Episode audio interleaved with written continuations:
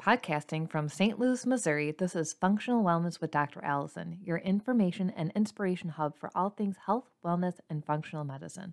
Your host, Dr. Allison DeBardo Goggin, has been practicing functional medicine for over 11 years. She is passionate about finding root causes and solutions for gut health, hormone balance, anxiety, and autoimmune conditions. Welcome to the show. Hello and welcome back. This is Dr. Allison, and today I would like to know if you struggle with IBS, acid reflux, digestive type issues, and you can't figure out what is going on. So, we're going to continue our month of talking about mindful eating, and I would still love for you to join my free mindful eating challenge and program that's running the whole month of February and it's free to join. The link will be in the description and comments of this video podcast. So, what does mindful eating have to do with digestion? I know that's a big question. So, mindful eating can be simply paying attention to what you're eating, making conscious choices, what you eat, when, and why. Are you eating out of boredom? Are you eating out of hunger? Are you eating because you're trying to hide emotions? And it also means noticing how we feel when we are eating, after we eat, um, are you happy and energized? Are you tired and sluggish? Do you need to go take a nap and go lay down? Those are big signs of what's going on with how your body's feeling. So, stress, mindless eating, and emotional eating will all affect our digestive system. So, let's take a quick look at the nervous system again.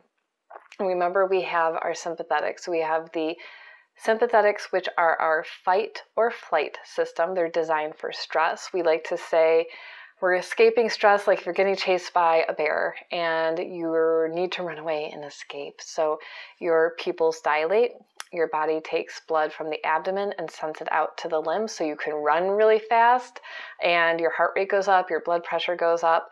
And what that also means is blood is taken away from our intestines and we're not going to digest food because it, the body's really distracted, honestly, and our nervous system slows down that portion of our body in order to survive. And then when the stress situation is over, it comes back into balance so we can refocus on normal everyday things like resting, healing, digestion, hormones, all of that good stuff. So, our parasympathetic nervous system, some people call it the wine and dine, some others call it the relaxation and healing system. And this really kicks in when we are relaxed. It brings blood back into the abdomen, calms our heart rate and our blood pressure down, and also does the opposite. So, it focuses in on healing, hormones, fertility, things like that. So, the problem, as you probably know, is that we spend most of our days in high stress from waking up late, trying to get the kids out the door, to commuting in the car and traffic jams and stress, dealing with uh, whether it's clients or your boss or the work that you do is stressful. And then the same thing when we get home. So, our body never really gets that chance to relax and be calm and so that also means that there isn't enough power to focus in on digestion. So, less power on digestion, that means our stomach doesn't have the acidity to break down foods, and that can lead to acid reflux. So, most people who have acid reflux actually have too little acid in their stomach and the food sits in their stomach and it sits up against the lining of the stomach because the small intestine doesn't want to take whole food. It's waiting for that acidity to go up, to be opening up and taking in what's left of what we've been eating. And then the food starts to rot, almost fermenting, and it, we burp it up and it comes up, and that's where acid reflux is happening. Now, there are people who have the opposite where they have way too much acid in their stomach. That's also common. I'm not dismissing that at all. But if we have too much acid or too little acid, there's an imbalance and there's a reason. Is it infection? Is it stress? And many times it's both of those things. So we need to be tested as well. Stress also increases sugar in our blood system because when we're stressed, say you're running from that bear, your muscles need quick food, which is sugar, because you need to run, you need to get away, right? So when our we're in constant stress, but we're sitting like at a computer, or driving to work or trying to do homeschool with our kids during all of this going on right now, our body's just releasing sugar into our system. And this is what leads to diabetes and leads to cravings and high blood pressure and mindless eating because we're like, well, what can I eat? What can I eat? And it also increases blood cholesterol levels. Which impacts our heart health and our hormone health. So, this is a very serious issue that needs to be addressed in healthcare. So, it's not just take a pill to get your blood pressure down, it's why is this happening? How can we affect our bodies in a healthy way through food, um, meditation, or journaling? What is it that you need to get the system to kick over? So, distraction might also be another key. Um, you might not feel stressed with while you're eating, but watching TV, playing on your phone, working through lunch or breakfast will cause your body to perceive stress and turn on the nerve the sympathetic fight or flight nervous system to shut down for digestion, prepare for fight or flight. And if you're overloaded with stimulus like noise, talking, or working, your body will be stressed and reduce digestion. So when we say put your phone down, turn off the TV, there's a reason because we want our bodies to be in a calm, parasympathetic state while we're eating, relaxed, focused, healthy, digesting, okay?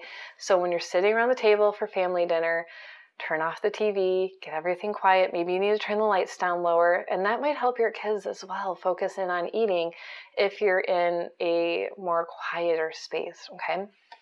And when we are stressed, emotional, pressed for time, or mindlessly eating, we also don't chew enough. We basically get food in, swallow it, gotta go, be done. We're not even thinking about it. And I've always been impressed with teenagers watching them eat like a Chipotle or Qdoba uh, burrito, and I've watched kids eat them in three bites. And those things are massive. and I'm like, how the heck did that happen? Um, so, when we don't chew our food, our stomach doesn't digest it as well. We are some of the fewest mammals that have uh, enzymes in our mouth, amylase and things like that, to start the breakdown process in our mouth. We need to chew, chew, chew. I know you've probably heard it before. Our stomach doesn't have teeth. And it's true, while it might have that low acidity, if you're not chewing, you're eating your burrito in three bites and it just goes down, it's going to take longer for that food to digest, longer for your stomach to break it down into components. You're going to risk acid reflux, and then you're going to risk the rest of your intestines having a problem because it's not fully prepared to digest whole food. So if you see whole food in your stool, it's really important that you slow down check your stool, chew your food, take some digestive enzymes, okay? And then when we move down into the small intestines, we have this mass of undigested food that our enzymes can't break down into its components, and this causes gas, pain, bloating, diarrhea, or even constipation, depending on how your body reacts to these gases. So we need to slow down, and when we don't have that digestive power, you're not going to absorb and assimilate the nutrition that you are eating. And then we go into leaky gut, which is a whole nother conversation, but real quickly, if we have proteins and they come with multiple amino acids, and during digestion, they get broken down into their individual components. When they don't get broken down, the intestinal walls will open, and really just between the cells, and look at these proteins, and the immune system will tag them and say, This protein does not look right. I don't know what this is. It must be an invader. And this is what happens with leaky gut, food sensitivities, dairy, wheat. This is why not a lot of people have celiac, but a lot of people have gluten sensitivity because our body, it just over time has not broken them down. And so if you find that every time you eat, your chemical sensitivities get worse, your food sensitivities get worse. This is one of the reasons your food's not being broken down, whether it's chewing, whether it's stress, whether it's your stomach, small intestine, somewhere along the line there's an issue. So, in the mindfulness challenge, we go through the top eight strategies on how to eat mindfully, but you can get started today. So, focus on taking three deep breaths before you eat to calm down your nervous system. Relax your shoulders, turn off distractions, put your phone down and focus on experiencing your food the sight, the smells, the taste, slowing down, the touch, the texture, all of it, and really just making an experience, be in that present moment. And focus on the food before you with gratitude and think about the farms, the farmers, the soil, the trucks that had to bring the food everywhere, the grocery store workers, who got the food, who prepared the food, and just take that moment to be really present in gratitude And that will help also calm your nervous system down, but also improve your state emotionally and physically. And if you're struggling with digestive issues, I would love to offer you a free health consultation and get to the root cause of why and what's going on and help you create a plan to move forward. So you can schedule online and get the help that you need get started. So thank you for tuning in today, and we'll see you next time. Thank you for listening to Functional Wellness with Dr. Allison. If you would like personalized care and testing, you can schedule a free introductory consult with Dr. Allison online at Little Black Bag Medicine or message us on Facebook at Little Black Bag Medicine. Thanks for tuning in, and we'll see you next week.